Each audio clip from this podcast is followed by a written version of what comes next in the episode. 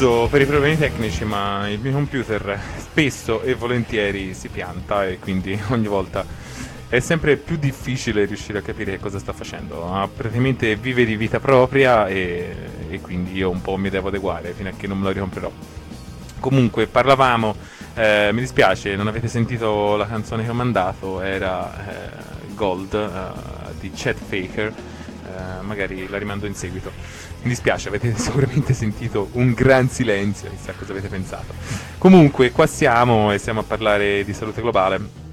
come dicevo prima, eh, abbiamo contattato eh, sia il SISM che il segretariato italiano degli studenti di medicina, eh, del quale fra un po' sentiremo le eh, voci, ma intanto io vorrei prima di tutto fare due chiacchiere su questo insieme a voi. Perché ehm, intanto quando si parla di salute globale si parla di una cosa molto molto ampia E dai, sono spariti anche i frusci, bellissimo. Scrivetemi sul pad.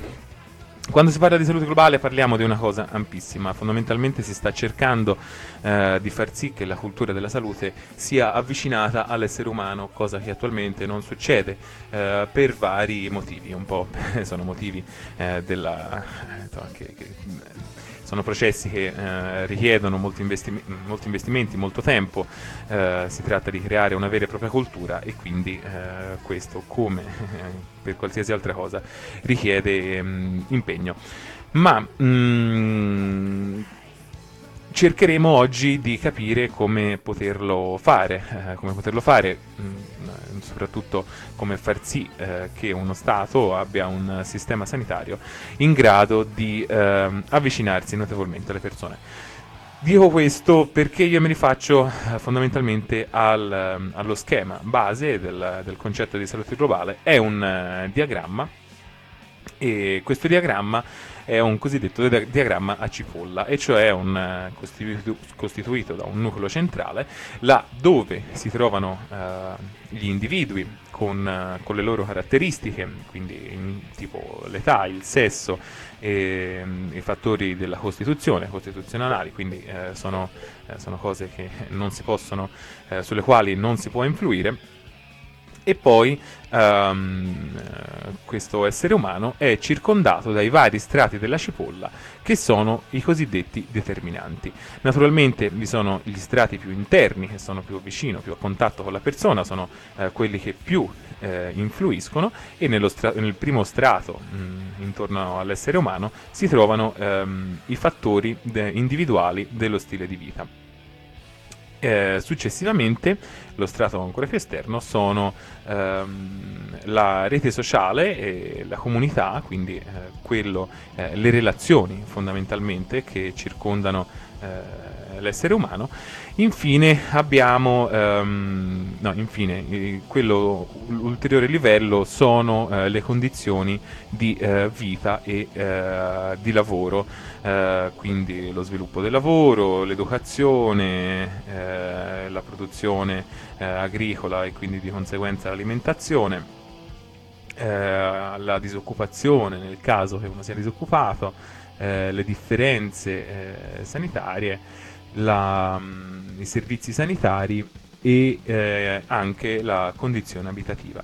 Nello strato più esterno di tutto ci sono le eh, condizioni eh, generali da un punto di vista socio-economico, culturale e eh, di sviluppo. Quindi questo ci fa comprendere che ehm, per ehm, arrivare allo stato di salute, che mh, da oramai tanti anni eh, non viene più eh, individuato nell'assenza di patologie, bensì nel benessere eh, psicologico, fisico e, socia- e, sociale, ci sono un'infinità di fattori che concorrono nel, nel raggiungimento di questo obiettivo. Tutti questi fattori eh, sono ugual- non ugualmente importanti, però sicuramente tutti da eh, considerare, eh, da tenere ben presenti e anche probabilmente da ricercare sotto vari punti di vista. Perché? Eh, perché è inutile mangiare bene se accanto hai un, una fabbrica petrolchimica eh, che scarica eh, esattamente nel fiume eh, o nel, vicino alle sorgenti dal quale bevi l'acqua. È inutile stare attenti a lavarsi le mani se poi magari abiti in un, in un luogo dove le misure igieniche non sono rispettate. Ne parlavamo giusto eh, settimana scorsa con eh, un medico che lavora per Intersos e lavora nei ghetti e fondamentalmente la questione era questa, e cioè non si può eh, lì eh, nei ghetti in particolare sono un po' un caso limite, un caso estremo, però lì, come in, tanti, in tutte le situazioni, non si può parlare di salute se eh, non consideriamo tutte le questioni che ci stanno intorno. E quindi un po' il, il pensiero mio è quello che forse eh, questo concetto di salute globale più vicino all'uomo dovremmo iniziare a utilizzarlo anche ehm, su tutti ehm, altri su tutti gli ambiti ehm, che spesso noi cerchiamo di guardare altre, con altre lenti però effettivamente eh, se guardati sotto la lente della salute globale ogni cosa ha una sua importanza e fra l'altro le cose più importanti sono quelle più determinanti Um, questo um, io mm, poi va bene, ne faremo, continueremo questo discorso in seguito. Io intanto lascio spazio alla voce uh, del SISM uh, e del CSI che intanto si presentano e intanto um, questi concetti li riprenderanno e sicuramente li esporranno anche molto meglio di me. Vi lascio alla loro parola. Ciao, sono Martina e faccio parte del CSI che sta per Centro di Salute Internazionale Interculturale. Allora, il CSI è sia un centro di ricerca dell'università ehm, che si trovava, diciamo, sotto il, la facoltà di medicina, attualmente sotto quella di antropologia, e, e anche un'associazione di promozione sociale. E, um, è un, uh, un gruppo di, diciamo, di ricerca, di azione, di formazione interdisciplinare eh, nel campo della salute. Esiste da, dal 2006 ed opera in particolare nel territorio di Bologna e dintorni, ma eh, diciamo facciamo parte anche di, di reti a livello nazionale e internazionale e diciamo in particolare guarda alla salute come una questione sociale e quindi a, ai processi anche politici ed economici e culturali che, che determinano la salute Ok, grazie a tutti. Io sono Andrea, vicepresidente per il SISM, che è il segretariato italiano degli studenti in medicina, e da 50 anni ormai è una libera associazione di promozione sociale che è presente oggi su 39 università italiane che coprono a grandi linee tutta quanta la nazione. Come associazione noi ci spendiamo, analizziamo e capiamo come intervenire con le nostre sedi locali diffuse su tutto quanto il territorio per analizzare e rispondere ai bisogni di salute delle, delle, persone. Lo facciamo la maggior parte delle volte tramite dei contributi alla formazione degli studenti, quindi ci impegniamo per fare delle attività, per coinvolgerli, per partecipare e per sviluppare così una, un, un, un, approccio etico e una sensibilità per quanto riguarda la professione medica che i soci poi nostri si, si troveranno a svolgere in futuro. E quindi contribuire così alla crescita sia da un punto di vista intellettuale, professionale, deontologico e mh, al tempo stesso però impegnandosi anche su quelle cose che possono essere l'educazione sanitaria della popolazione o l'organizzazione di campagne per il coinvolgimento o per la tutela dei, dei diritti Insieme a me c'è e poi Alessia che si occupa, ma adesso la lascio un attimo presentare perché abbiamo una sezione dell'associazione che si occupa specificatamente di mh, mm, salute globale, ma magari la lascio un attimo presentare a lei che la conosce meglio di me. Eh, sì, ciao a tutte e tutti e grazie eh, per l'invito. Eh, io sono Alessia e appunto come diceva Andrea sono la coordinatrice del Global Health Group, che è il gruppo eh, nazionale che si occupa specificatamente di eh, salute globale. Eh, non anticipo quello di cui andremo a parlare dopo, insomma. Parliamo proprio di salute globale perché sicuramente la crisi sanitaria ha messo in evidenza tante contraddizioni che il sistema in generale, ma in particolare il sistema sanitario, tiene al suo interno ehm, ci rifacciamo un po' al concetto di salute globale, visto che eh, è quello promosso sia dall'Organizzazione Mondiale per la Sanità che anche quello eh, che per le sue peculiarità sembra più adeguato sia a fronteggiare delle situazioni emergenziali come quelle che abbiamo adesso, sia a portare avanti un, un, una cultura eh, della salute che sia diversa rispetto a quella che abbiamo tendenzialmente adesso. Quindi io eh, inizierei parlando proprio di questo e quindi eh, cercando di eh, sviscerare la definizione di salute globale e andare a analizzare velocemente i vari determinanti di salute che eh, circondano l'essere umano. Eh, quindi con questo partirei dal CSI. Io sono Valeria del Centro di Salute Internazionale e sono un medico di sanità pubblica, mentre Martina, non, non mi ricordo se l'ha detto, lei è antropologa. Quindi questo appunto per, per ribadire la interdisciplinarietà del nostro gruppo. Inizio giusto da eh, una nota storica, diciamo, cioè dalle note storiche eh, de, della nascita, diciamo, di quello che è il concetto di salute globale. Nasce, diciamo, eh, il primo concetto, prima, le, le prime avvisaglie nascono eh, alla costituzione dell'Organizzazione Mondiale della Sanità del 1948, dove la nota affermazione è che la salute è uno stato di completo benessere fisico, mentale e, e sociale e non la mera assenza di malattia o di infermità. Quindi diciamo già da quel tempo, eh, che appunto parla del primo dopoguerra, era già esplicitato un impegno, diciamo, eh, da parte delle nazioni, eh, tutte le nazioni, di affrontare le cause sociali che poi andavano a, a, a, generare quelli che sono i problemi di salute, andando anche poi ad agire attraverso i, i determinanti sociali, che dopo magari andiamo a vedere meglio che cosa sono, quindi con il miglioramento eh, di alcune condizioni come quelle abitative, quelle alimentari, economiche per esempio o igienico-ambientali. Questo approccio poi è, è stato ribadito e anzi è anche ampliato 30 anni dopo in una conferenza eh, sull'assistenza sanitaria di base, chiamata anche la Primary Health Care, ad Alma-Ata nel 1978, in cui in questa conferenza la salute è, sta- è, sta- è, stata ribadita anche come diritto umano fondamentale, legato allo sviluppo sociale ed economico, anche fortemente legato all'assistenza di, ba- all'assistenza di base e anche alla partecipazione della cittadinanza. Quest'ultimo è un principio che eh, noi del CSI diciamo eh, su cui noi cerchiamo di lavorare molto e dopo magari cerchiamo di spiegare perché. Quindi insomma per andare un po' a concludere eh, diciamo che la salute globale è, è molto complessa ed è uno sguardo della salute che indaga quindi i, i, i, suoi processi sia a livello mondiale che, a, cioè, che poi si, si, vanno a ripercuotere a livello locale. Si basa sui determinanti socio-economici e, e politici della salute, esplicitando anche le interconnessioni eh, che ci sono tra le varie di- dinamiche della globalizzazione in salute.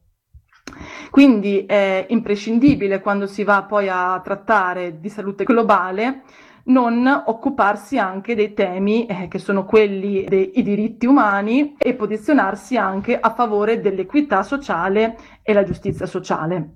Una cosa anche che è molto importante dire è che quando si approccia a questo tema è fondamentale, anche se è un tema che magari nasce all'interno della sanità pubblica, è importantissimo affrontarlo con una logica eh, multidisciplinare se non che anche interdisciplinare, perché è necessario che, essendo un tema molto più complesso appunto di quello che è la malattia eh, vista solamente da, dal punto di vista medico e biomedico, che ci siano in campo in questo studio anche altre discipline e altre professioni e soprattutto andando a, a pescare in quelle discipline dei diritti umani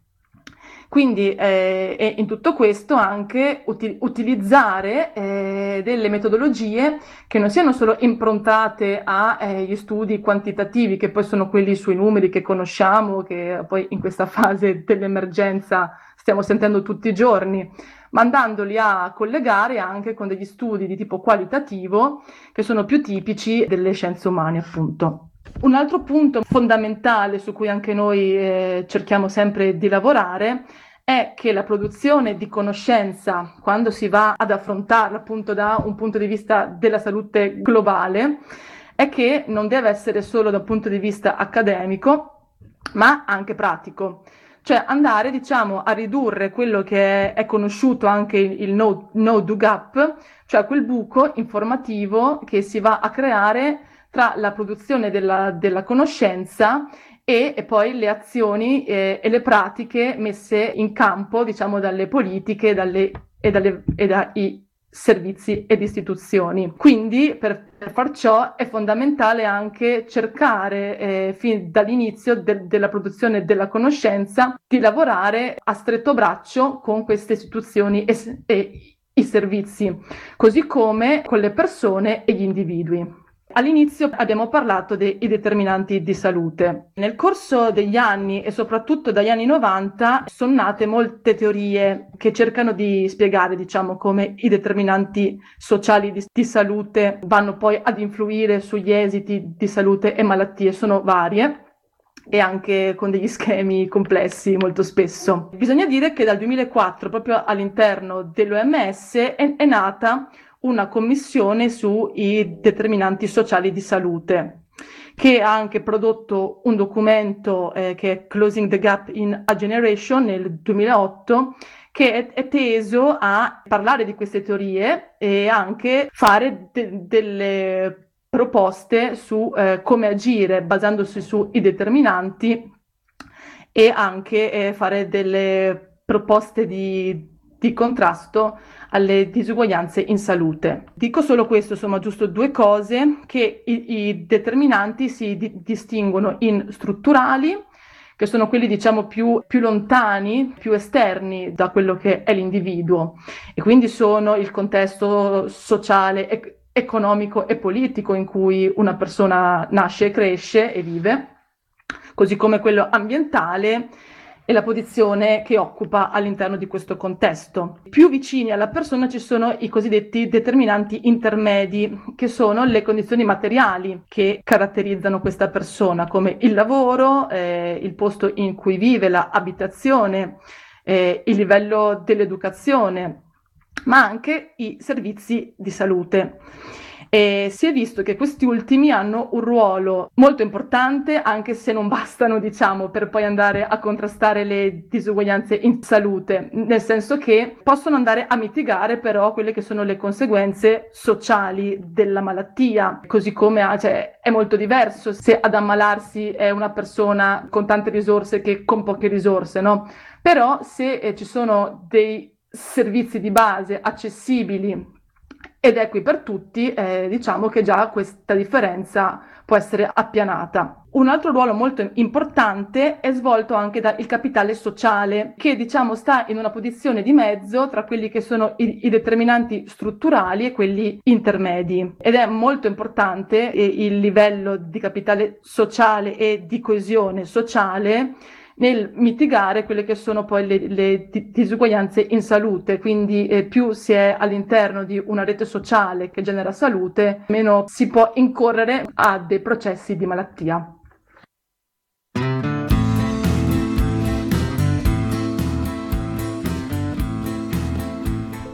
Questa era solo la prima parte, non uh, finisce assolutamente qua, anzi eh, siamo appena all'inizio. Queste sono più o meno le definizioni, eh, cioè più o meno, anzi, sono state fatte eh, dalle persone che forse più sono competenti in materia. E quindi avete ben capito che quando si parla di salute non si parla di un individuo, bensì eh, dell'individuo e di tutto quello che gli sta intorno. Da qua a me eh, vengono fuori veramente tanti spunti anche eh, per la butto lì, magari, magari ci sarà modo di, eh, di discuterne. Ehm, però eh, diciamo il fatto che sia un argomento così ampio, che vi siano eh, inclusi tantissimi fattori e anche alcuni sono veramente determinanti e non solo, sono anche eh, obiettivi di lotte eh, ben precise sui territori, eh, precise e specifiche. A me viene da pensare che invece questa qua potrebbe essere l'occasione, eh, visto che si è aperto un grande dibattito eh, sulla questione sanitaria, sul come far sì che il nostro sistema sanitario nazionale sia in grado sia eh, di, di, rispondere a situazioni emergenziali come quelle di adesso, ma eh, evidentemente eh, c'è qualcosa che non va, mm, c'è da chiedersi il perché qualcosa non va. Quindi diciamo che mh, l'impressione che ho io è che tante delle lotte che vengono fatte sui territori potreb- possono tranquillamente stare sotto una grande campana. Una di quelle grandi campane è questa, eh, quella della salute. Di fatto ci sono già gruppi e reti eh, attive sul territorio ehm, che eh, mi viene in mente eh, giusto la rete europea contro la eh, privatizzazione e commercializzazione della salute, sono già, ci sono già buon eh, gruppo di persone che da anni si occupa di portare avanti lotte a livello anche internazionale. Ehm, naturalmente, ehm, diciamo, una delle cose eh, che mi fa pensare a,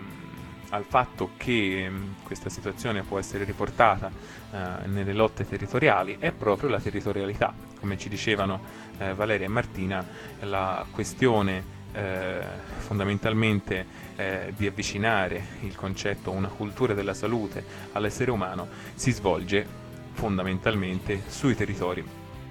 Quindi i territori ancora una volta eh, sono ehm, al, il fulcro eh, quale, eh, dal quale si può partire e non solo, essere, sono a, a, mio modo di vedere anche eh, gli spazi eh, di azione delle organizzazioni dal basso che per forza di cose poi certo si possono mettere in rete, però devono partire dai piccoli territori. Um, per questo mh, diciamo che abbiamo cercato di portare degli esempi, degli esempi pratici che non sono neanche così lontani eh, da noi, perché in Italia i primi esempi di territorializzazione, loro la chiamano micro aree, sono iniziati a Trieste, ma eh, ci, racconteranno, ci racconterà Valeria e Martina eh, dell'esperienza bolognese presso un eh, un abitato popolare, un, una, un, quartiere dove ci sono degli, delle abitazioni popolari, ma questa cosa sta succedendo anche a Firenze presso le piagge, eh, un, un team di, eh, di persone, come diceva, interdisciplinare, si è messo a lavorare in, in una zona di Firenze che sicuramente è noto, vive determinati eh, tipi di problemi, e, però vedi,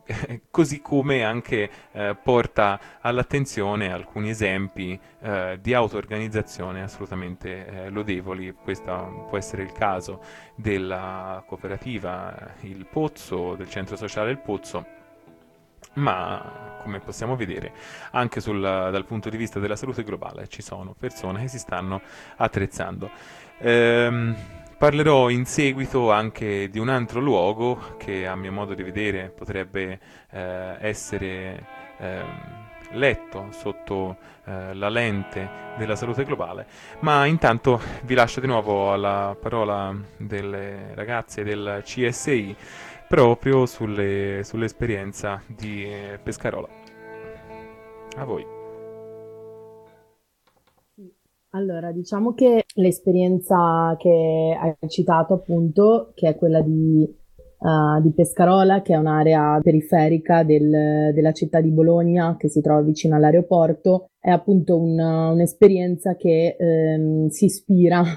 al modello, se così si può chiamare, delle microaree di Trieste, che è un modello di cure territoriali e di partecipazione diretta in qualche modo delle, eh, delle persone, eh, degli abitanti al, alla costruzione del servizio stesso. E, mh, nello specifico, le mi pare, giusto per accennarlo, si tratta di una, um, una persona, di un dipendente pubblico, eh, non per forza una figura sanitaria, che sta a, a tempo pieno, sabato e domenica compreso, sul territorio, un'area appunto in una microarea, in un'area piccola. A Trieste appunto sono tutti comparti di case popolari, quelli in cui sono state sviluppate le microaree e che in qualche modo diventa un po' un punto di riferimento eh, per la comunità eh, che abita in quell'area. Da lì però diciamo un'altra, quindi diciamo il principale, uno dei principali ruoli che svolge eh, la referente o referente di microarea è quello di supportare il rapporto tra le persone e i servizi, proprio di accompagnamento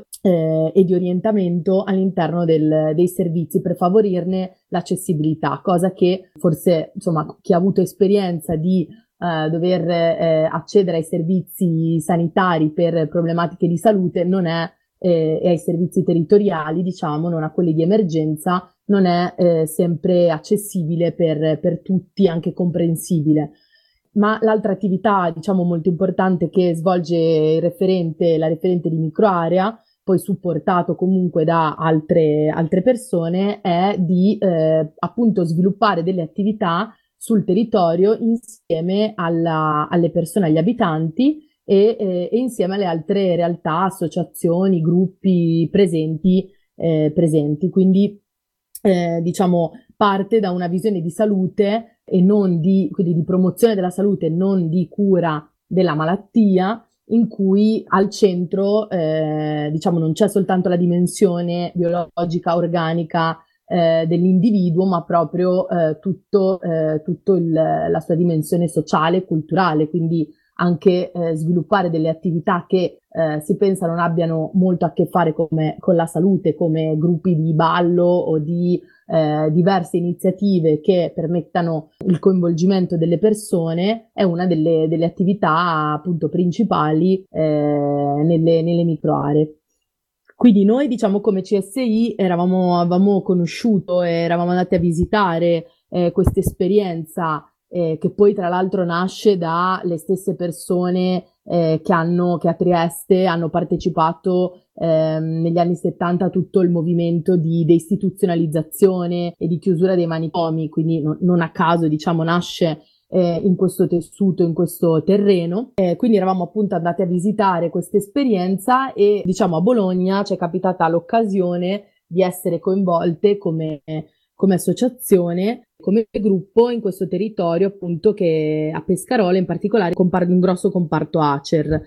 Diciamo che un po' quello che abbiamo cercato di fare in questi anni, adesso sono circa 5-6 anni che siamo su, su, quel territorio, è stato da un lato um, costruire un rapporto diretto con, con le persone, con gli abitanti, eh, a partire proprio da un'analisi dei bisogni di salute da fare insieme alle persone, quindi non calata dall'alto e, e nello stesso tempo però collaborare, provare a collaborare, a costruire delle reti sia con le altre realtà del territorio presenti, di volontari o altre associazioni, sia con i servizi sociali, sanitari ed educativi. Quindi diciamo una, un'azione che si muove eh, su, su, diversi, su diversi fronti. Forse, diciamo, secondo me quello che c'è da a questa, questa, questo percorso, diciamo, questa esperienza ha ovviamente diversi, diverse problematiche, diversi limiti. Quello che mi sento un po' di sottolineare tra i tanti è da un punto di vista di coinvolgimento delle persone è sicuramente il tempo che richiede costruire una relazione di fiducia e eh, garantire una presenza anche costante sul territorio, cosa che noi non riusciamo per esempio a garantire eh, a, tempo, a tempo pieno assolutamente. E quindi diciamo un punto su cui ci, ci siamo interrogati spesso e continuiamo a interrogarci è se si può costruire un lavoro insieme a una comunità, eh, diciamo, senza essere già parte di quella comunità. Quindi questo rimane, rimane, un punto chiave che anche in questo periodo di distanziamento sociale emerge in maniera abbastanza forte, no? la nostra distanza anche da quel territorio. E un altro aspetto che mi sento di sottolineare anche rispetto alla situazione attuale, poi magari appunto eh, Valeria eh, potrà aggiungere di più, riguarda l'importanza del, eh, delle cure territoriali e dell'avere un rapporto diretto con le persone e con il territorio in cui si opera.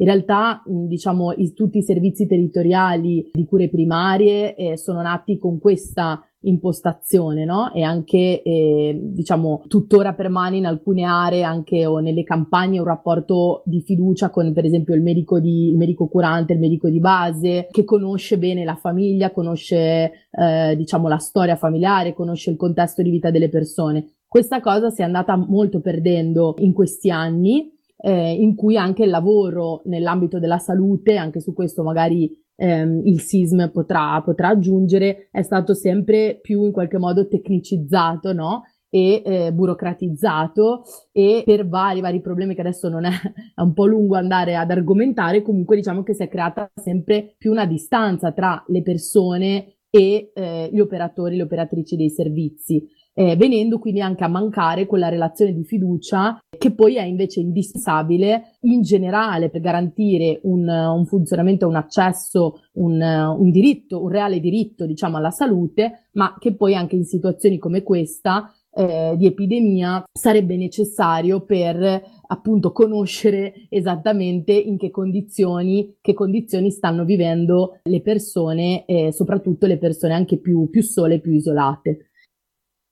Aggiungerei solo appunto, a, insomma, in, in, tutta questa esperienza, eh, quello di cui adesso noi stiamo scontando è che eh, non essendo parte del servizio pubblico non abbiamo appunto una titolarità in questa fase appunto di isolamento e di quarantena per partecipare, cioè per andare nel, in quel territorio. E quindi ecco, ci mancano molti pezzi in questa fase qui, cioè di come stanno le persone al di là di quelle che stiamo sentendo personalmente con delle telefonate e altre attività. Però non abbiamo diciamo, il pugno della situazione su come i vari servizi si stanno muovendo eh, sul territorio, sappiamo in modo molto frammentato in, in, questa fase, non sappiamo quanti casi all'interno di quel comparto eh, ci sono, di Covid per esempio, c'è tanta gente fragile, quindi t- tanta gente che a- avrebbe una potenzialità di, di, sviluppare poi la malattia, però ecco questo è, è giusto per dire che... Eh, dell'importanza appunto di, di, quelle che sono le cure territoriali ed, ed i vari servizi sul territorio. E quello che stiamo notando qua a Bologna è che, ma è anche nel resto d'Italia, è che nonostante magari ci sia anche un servizio di cure territoriali più sviluppato che altrove, perché comunque è un'attenzione che si è sempre tenuta qua in questa regione, sia, per, sia a livello storico che, che, anche sociale, da parte di compagne che stanno lavorando nei vari servizi sia di sanità pubblica che di cure primarie, vediamo che c'è un forte smarrimento e un'organizzazione molto frammentata in cui appunto i casi a domicilio non stanno venendo, non ci sono risorse diciamo per, perché siano seguiti con della continuità, così come manca una relazione tra i vari, i vari servizi dell'ASL. Eh, questo è molto grave perché poi è, stata, è una delle cause eh, che fa sì che appunto ancora non ci sia una gestione, un contenimento eh, di questa fase emergenziale, così come pensiamo che sia molto grave che questo in tutta Italia eh, sia mancata eh, la, la parte di partecipazione della popolazione a, a quelli che sono eh, i dati, sia i dati, la produzione della conoscenza e anche la gestione poi di quella che è stata tutta, tutta l'emergenza. Ma quello che si è visto, almeno cioè, mi sembra palese, è che i dati sono stati dati molto dall'alto in basso e spesso poi dati che eh, penso che tutti abbiano visto eh, molto impuri, eh, anche dal punto di vista proprio statistico epidemiologico e quindi anche poco, poco fidabili. E questo ha fatto sì che appunto ci sia stato un controllo da, dall'alto in basso, a volte anche di tipo dittatoriale, di controllo appunto sociale, una mancata partecipazione e comprensione di quello che era questo fenomeno che è gestito eh, un po' più in modo eh, partecipativo e anche orizzontale, molto probabilmente eh, ci sarebbe stata un'adesione diversa e diciamo anche magari l'assenza di certi fenomeni tipo eh, la, la, demonizzazione del jogger, eccetera, eccetera, che insomma sono delle cose molto brutte e pericolose secondo me. Ecco, quindi appunto in un'epoca di tagli alla sanità, ma poi ne parliamo con i punti del 7 aprile, c'è stata mm, una, un taglio molto forte a quelli che sono i servizi del territorio e una gestione molto più ospedalocentrica che diciamo in questa fase poi si è visto non aver funzionato nella gestione di un'emergenza del genere.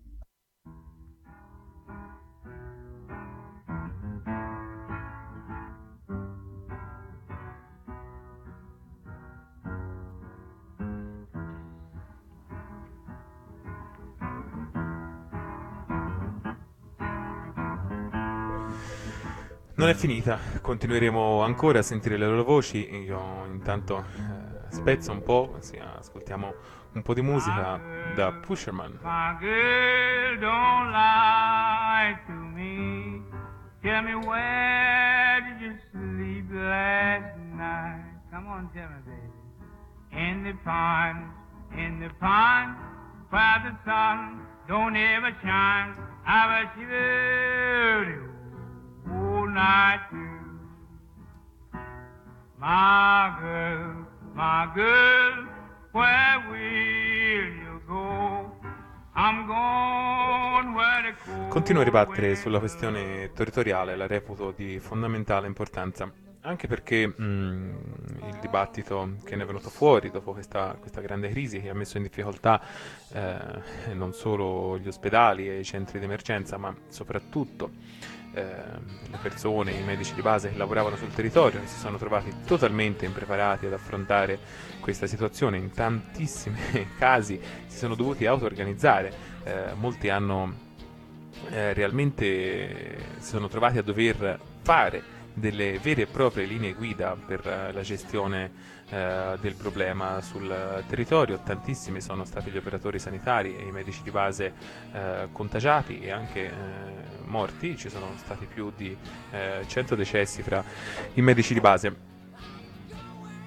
E, mh, mm, sentendo parlare eh, di Pescarola, la cosa che a me veniva in mente era un po' ehm,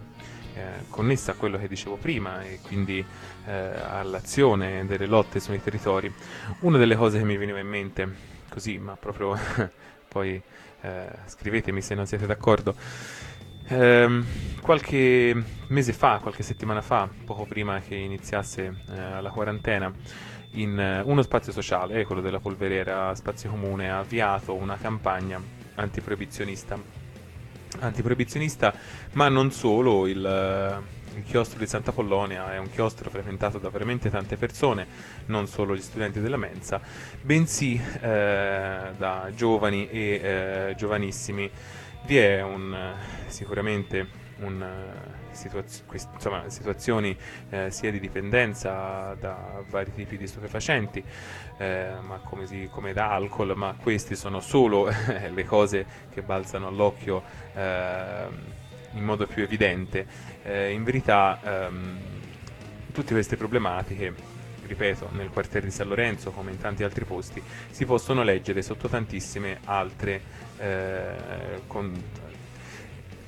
Possiamo parlare ad esempio eh, della precarietà abitativa di tante persone, del fatto che eh, molte persone non hanno documenti e quindi si trovano in una situazione estremamente fragile, eh, situazioni familiari, i problemi della salute mentale e quindi eh, non possiamo mai eh, neanche ridurre eh, problemi così grossi in una sola parola dobbiamo forse trovare qualcosa, qualche definizione che le abbracci tutti. A me sembra che la definizione della, della salute globale eh, calzi a pennello. Ripeto, il fatto che sia ehm, impostata su, eh, su, base territoriale, addirittura micro-territoriale, eh, io lo reputo una questione molto positiva e lo reputo anche un po' come un appiglio per, ehm, tante, per tante lotte in questo naturalmente eh, non possiamo fare altro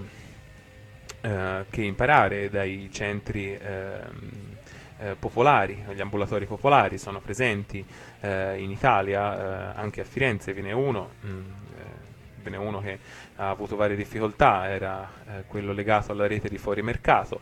eh, ne era nato eh, un altro eh, nel quartiere di San Lorenzo, era il, eh, la casa della salute eh, del, di Laddarno. Purtroppo, eh, come, dicevano, come diceva prima Martina, sono esperienze che richiedono una presenza sul territorio costante e un grossissimo impegno e che quindi sono anche molto gravosi da, da portare avanti. Però lasciano spazio ad attività di, eh, di, vario tipo, appunto come diceva lei, eh, non per forza eh, salute vuol dire prendere le medicine, eh, ma può voler, di- può voler, dire ad esempio eh, fare sport. E quindi da qui mi riconnetto anche al, all'operato della polveriera spazio comune nel chiostro di Santa Pollonia che eh, giusto quest'inverno, era gennaio, ha inaugurato una palestra popolare attraverso la quale cerca di portare avanti una cultura eh, non solo eh, sportiva, lo sport eh, viene inteso non assolutamente non in modo, in in modo competitivo, ma eh, come un, uno strumento di socializzazione. E beh, poi ci siamo bloccati tutti in casa, però uno strumento anche che stava iniziando a dare i suoi frutti. Fra l'altro eh, ci sono gli allenamenti della palestra popolare, eh, sono online, vengono fatti eh, in virtuale e possono essere seguiti. Basta, basta scrivere ehm, alla mail o sulla pagina Facebook della polveriera e eh, è possibile parteciparvi. Um, questo, tornando alla questione del SISM e del CSI, abbiamo ancora eh, circa 10-15 minuti di contributi e ehm, sono incentrati principalmente eh, sulla questione della formazione e quindi eh, sulla centralità, direi, della questione della formazione. Eh, non può un sistema sanitario eh,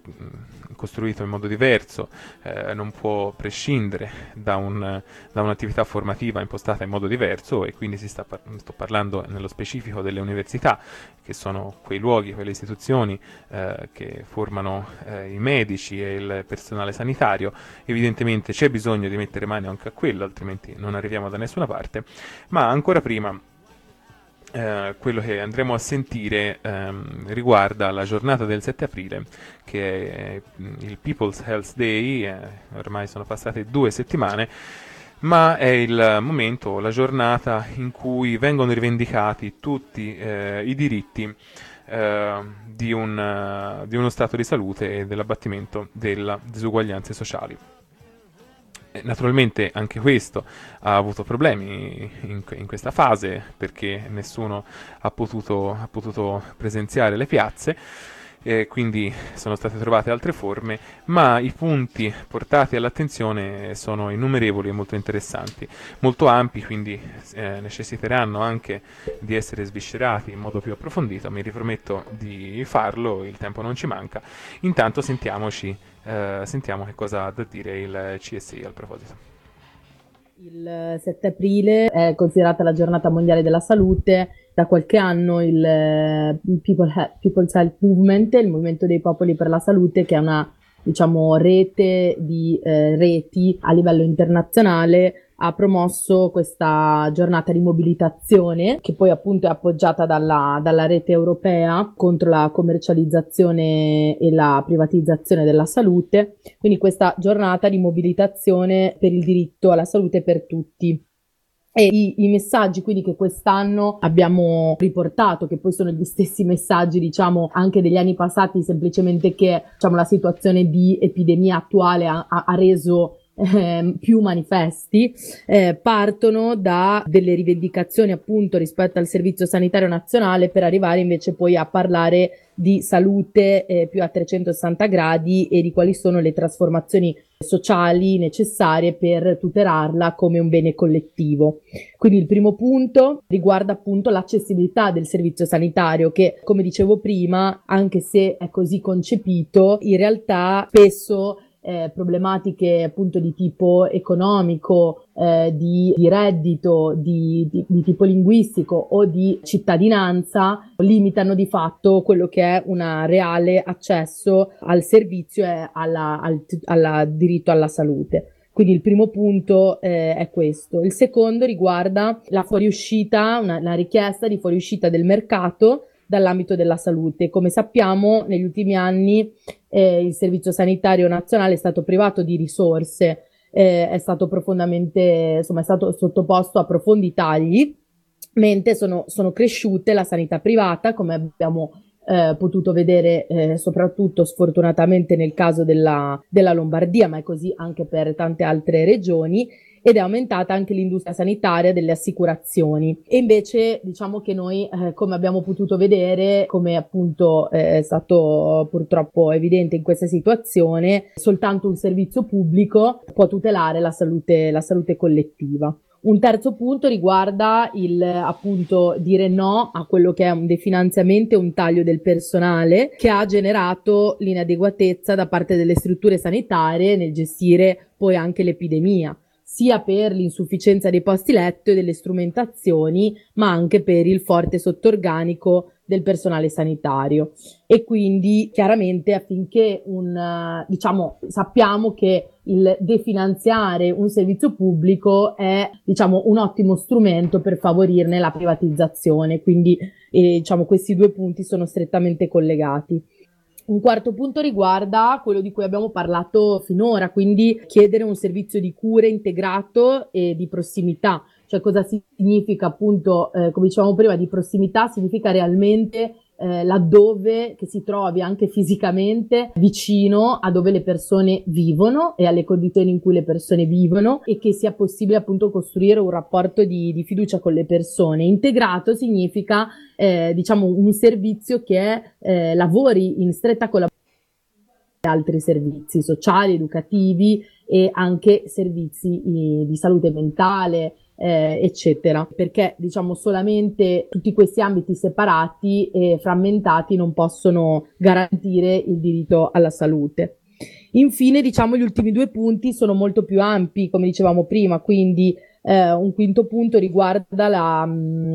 eh, la partecipazione eh, delle persone come strumento chiave per favorire l'autodeterminazione delle persone e delle comunità e per generare delle politiche di trasformazione sociale attraverso l'inclusione, l'ascolto e l'azione collettiva diretta. Quello che è venuto fuori anche eh, attraverso questa eh, pandemia è come eh, se da un lato può colpire chiunque, dall'altro lato mette più a rischio, eh, chiaramente sono più a rischio le persone che già vivono in condizioni più svantaggiate. Pensiamo ai migranti eh, negli, negli insediamenti informali, pensiamo alle persone in detenzione e alle eh, persone che vivono in, eh, in generale, diciamo in contesti anche abitativi sovraffollati, eccetera, o persone che hanno già delle, delle patologie, appunto e quindi noi pensiamo che appunto è fondamentale proprio perché diciamo sono più a rischio le persone che vivono in condizioni più svantaggiate, è fondamentale costruire un tessuto sociale di cooperazione, di mutuo aiuto e partecipazione per attuare una gestione non individualistica della crisi sanitaria e sociale eh, che seguirà anche alla, eh, che sta già seguendo alla pandemia. Infine, un punto diciamo più ampio riguarda la richiesta di una politica pubblica su tutti i livelli mirata alla promozione della salute attraverso le lenti della giustizia sociale dell'equità e anche in un'ottica di sostenibilità del pianeta, perché anche su questo eh, quello che oggi è ancora più evidente è che non possiamo occuparci eh, di salute come se fosse qualcosa di separato da tutti gli altri piani, Sicuramente, diciamo, la tutela dell'ambiente, della biodiversità è un punto fondamentale ed è molto importante che tutti i diversi settori, tutte le politiche pubbliche, diciamo, lavorino eh, insieme per promuovere la, la salute. Now a little something for all those of you who live in the past. And that's about 99% of you idiots out there.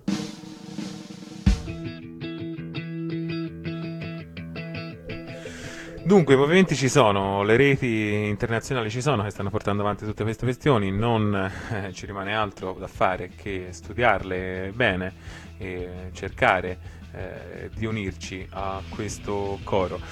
Eh, è chiaro, in, in, una situazione del genere, secondo me è più facile eh, leggere eh, la questione del, delle disuguaglianze, no? perché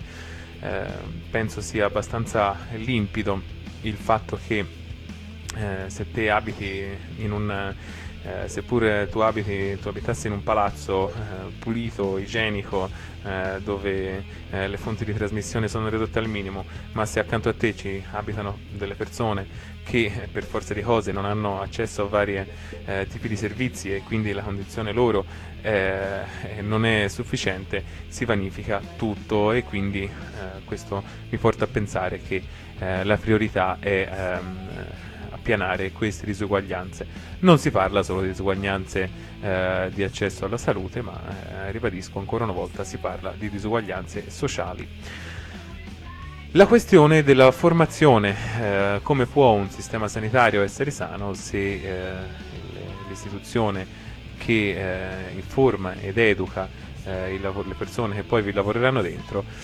non lo è, questo ne abbiamo parlato principalmente con il SISM, che è appunto un'organizzazione di eh, studenti e eh, studentesse. Ve lo faccio sentire, sono gli ultimi otto eh, minuti eh, con eh, loro, poi passiamo a un altro argomento. Volevo appunto sottolineare come quello che diceva Martina è assolutamente fondamentale eh, diciamo anche il concetto che sottolineava di, collet- di collettività, partecipazione, integrazione, eh, che ovviamente sono obiettivi che sono tanto più raggiungibili a lungo termine quanto più c'è magari eh, una base di formazione, no? quindi su, per quanto poi si riesca a intervenire anche sulla formazione, che infatti eh, come, come SISM eh, riteniamo essere parte integrante eh, di un buon sistema sanitario, cioè crediamo che un buon percorso formativo sia un'ottima arma per contribuire a garantire delle solide basi a un sistema sanitario che sia poi efficiente e che sia in grado di soddisfare i bisogni di, di salute del paese. E eh, credo che eh, in questo eh, sia, sia, un po' quello che le nostre università sono un po' carenti, cioè eh, come sottolineava anche prima Martina eh, parlando delle micro aree, no? Eh, come, come studenti noi siamo un po' ancora lontani dalle realtà locali e quindi c'è un po' difficile in alcuni casi ehm, riuscire a capire quali siano i reali bisogni della nostra popolazione. E in questo forse l'approccio che l'università potrebbe, eh, potrebbe abbracciare è, è, proprio un approccio basato sulla salute globale eh, ma non limitato a un corso eh, mirato all'acquisizione di in cui si parli, si, si, descriva che cosa significa determinante di salute, ma proprio un approccio globale che fornisca agli studenti una lente di interpretazione della realtà no? attraverso gli strumenti che sono dati sicuramente dagli, dai determinanti di salute, ma che comunque promuova ehm, una visione che al centro ha la persona e non la malattia, in modo da diventare professionisti a 360 gradi e non identificatori di una patologia. Quindi eh, quello che secondo noi eh, potrebbe essere utile sarebbe promuovere la maturazione di una coscienza formativa, quindi di un processo più interattivo e partecipato ehm, che, ehm, che, appunto permetta anche un apprendimento più basato sull'esperienza, sull'esperienza non solo in ospedale ma anche sul, sul territorio, sulla realtà eh, territoriale e abbracciando un po' quello che appunto si diceva prima insieme al CSI eh, sulla multidisciplinarità e interdisciplinarietà dei vari, eh, dei vari settori.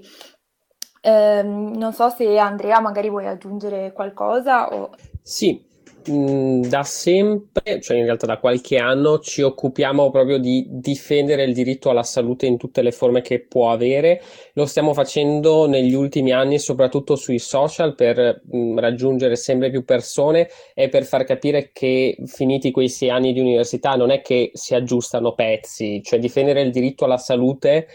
e denunciare le situazioni, sostenere il libero accesso alle cure per noi vuole dire passare da quell'approccio dove, si, dove magari si tratta, si, si, spezza, si va ad analizzare per aggiustare la singola parte, a mettere in questione il come si è arrivati a quella parte, quindi a, a risalire un po' in quella causa, a quelle cause delle cause delle cause. Ci, ci chiede anche di occupare, tra virgolette, queste, questi spazi virtuali. Abbiamo deciso di farlo, in, in, realtà l'ha deciso il CSI, quindi adesso lascio spiegare l'idea loro di portare avanti quella campagna a cui abbiamo contribuito, questa qua dei temi del 7 aprile e um, comunichiamo insomma anche noi la possibilità, ma adesso lo lascio presentare a loro, di partecipare per vivere davvero ognuna di quelle sette infografiche, provare a portare a capire come portarla sempre di più nel pratico. Ecco, proprio come andiamo avanti dopo il 7 aprile? No, giusto sì, due cose. Beh, intanto è molto interessante che eh, la settimana scorsa, um, uno scambio anche avuto con il SISM, anche loro stessi, diciamo, stanno andando avanti con, con queste tematiche. So che oggi, per esempio, fanno un seminario con un esperto eh, di tagli al finanziamento e, e, e del, del sistema pubblico e quindi insomma mh, vari gruppi eh, si stanno muovendo per andare avanti. Allora, in Italia la campagna del 7 aprile è stata portata avanti da ehm, una, una, campagna che si chiama Dico 32. A questa campagna hanno aderito eh, vari gruppi, anche persone singole e diciamo da mh, quest'anno è, è stata virtuale perché appunto era non si potevano fare eh, degli incontri di piazza o delle conferenze. Le persone hanno, diciamo, scritto dei messaggi e poi li hanno pubblicati nel sito della, eh, nella pagina Facebook della campagna, però fatto è stata, è stata una forte adesione appunto da varie realtà, siamo noi del CSI, eh, da medicina democratica alla rete degli ambulatori autogestiti, ma molta SISM, appunto eh, la campagna eh, PHC e molte altre realtà. Quindi diciamo che il piano futuro intanto è di fare alcuni incontri virtuali per capire se portare avanti quest- queste tematiche, questi sette punti, sei punti, scusate, e magari appunto diffonderli, non so, con, secondo i corsi e di sicuro andare ad intrecciarsi con quelli che sono anche altri movimenti sociali che in, in eh, questo momento stanno riflettendo, diciamo, su una nuova riforma e una, un pensiero nuovo su quelle che sono le tematiche del welfare. Vai, mi riallaccio solo a una cosa di quelle che sono state dette. Sei, erano sei infografiche, forse la settima, se ne avessimo costruita noi una del SISM, sarebbe stato appunto sull'importanza di spendersi per l'educazione, per avere un approccio di lungo periodo. Ne abbiamo sentito parlare un sacco. È fondamentale riuscire per la sostenibilità a costruire un sistema educativo che incorpori tutte queste riflessioni che abbiamo fatto oggi e che permetta di renderle davvero patrimonio poi di tutte quelle persone che tutti gli anni, e parliamo di 6.000 studenti ogni anno, entrano e si accingono a fare ehm, e vogliono diventare effettivamente medici, ma mh, come loro tutte le altre professioni sanitarie o quelle collegate alla salute.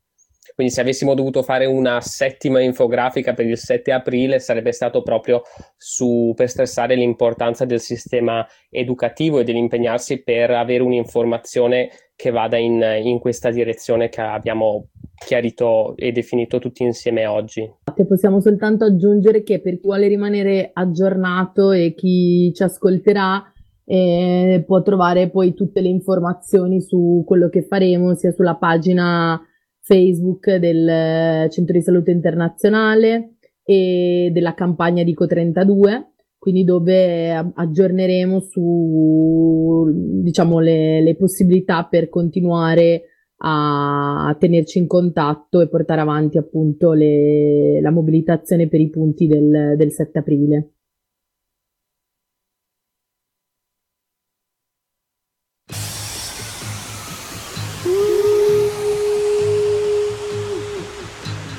It comes to me,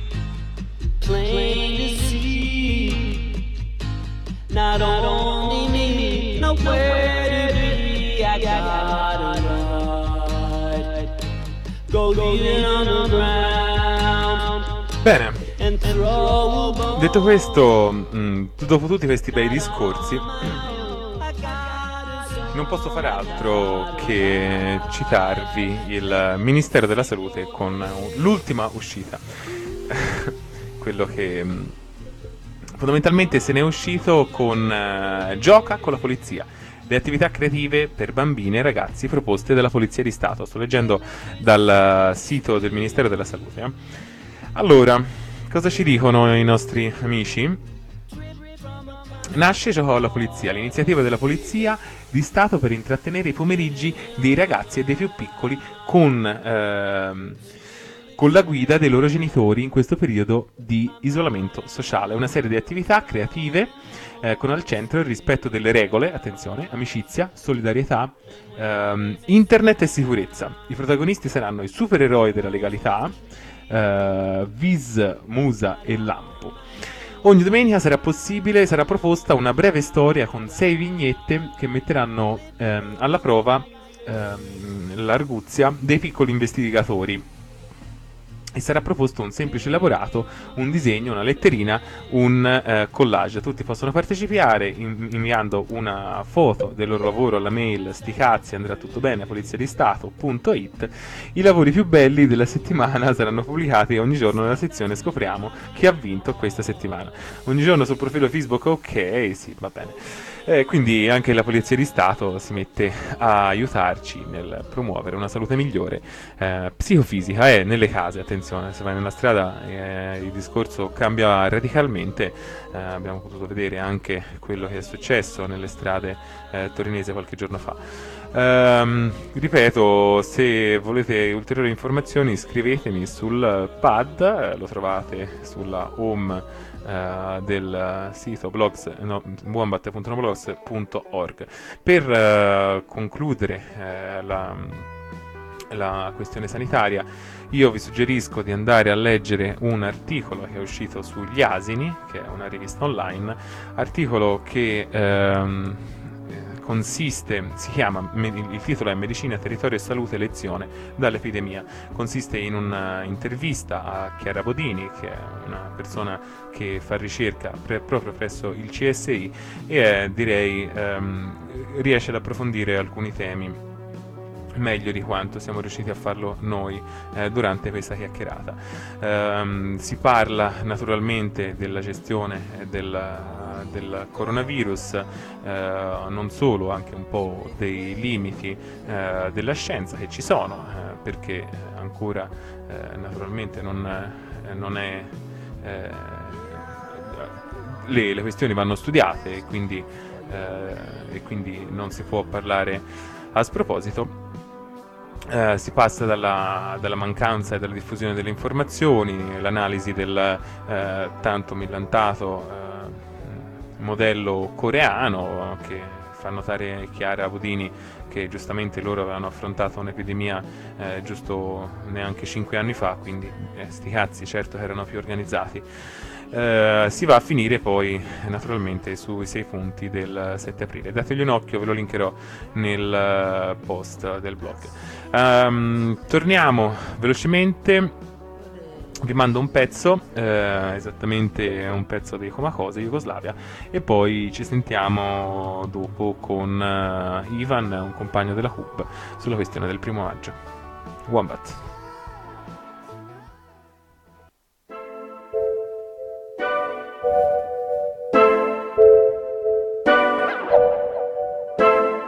La prima cicca me la accendo all'alba.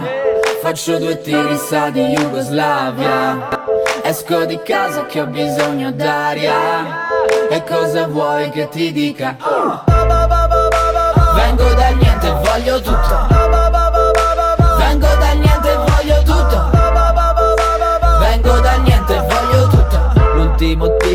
ti giuro che la butto.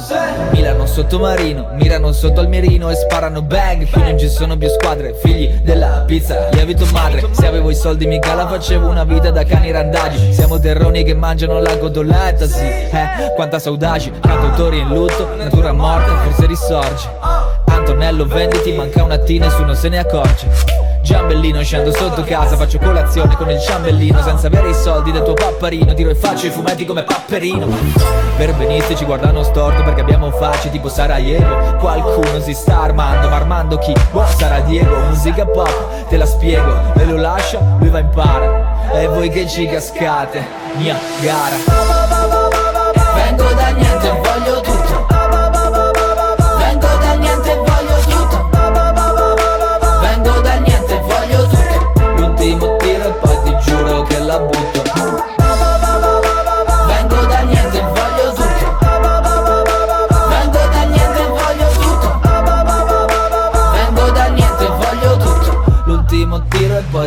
giuro che la butto. La prima cicca me la accendo all'alba. Faccio due tiri sa di Jugoslavia. Esco di casa che ho bisogno d'aria. E cosa vuoi che ti dica? Karma, karma, dopo la tempesta Solo noi sappiamo quanto abbiamo corso. Gianna, Gianna aveva un coccodrillo sopra la maglietta che paga lo sponsor. Fuori dai confini americani Tentativi per entrare vani. Siamo messi che abbaiamo, insomma siamo messicani. Ti do uno CB così ti calmi e dopo non mi uccidi. Vuoi fare Ho Chi sì ma Ho Man che duri 10 min. Le due parole che ho sentito più spesso qui. Sigare, ascendi. Vengo da niente e voglio tutto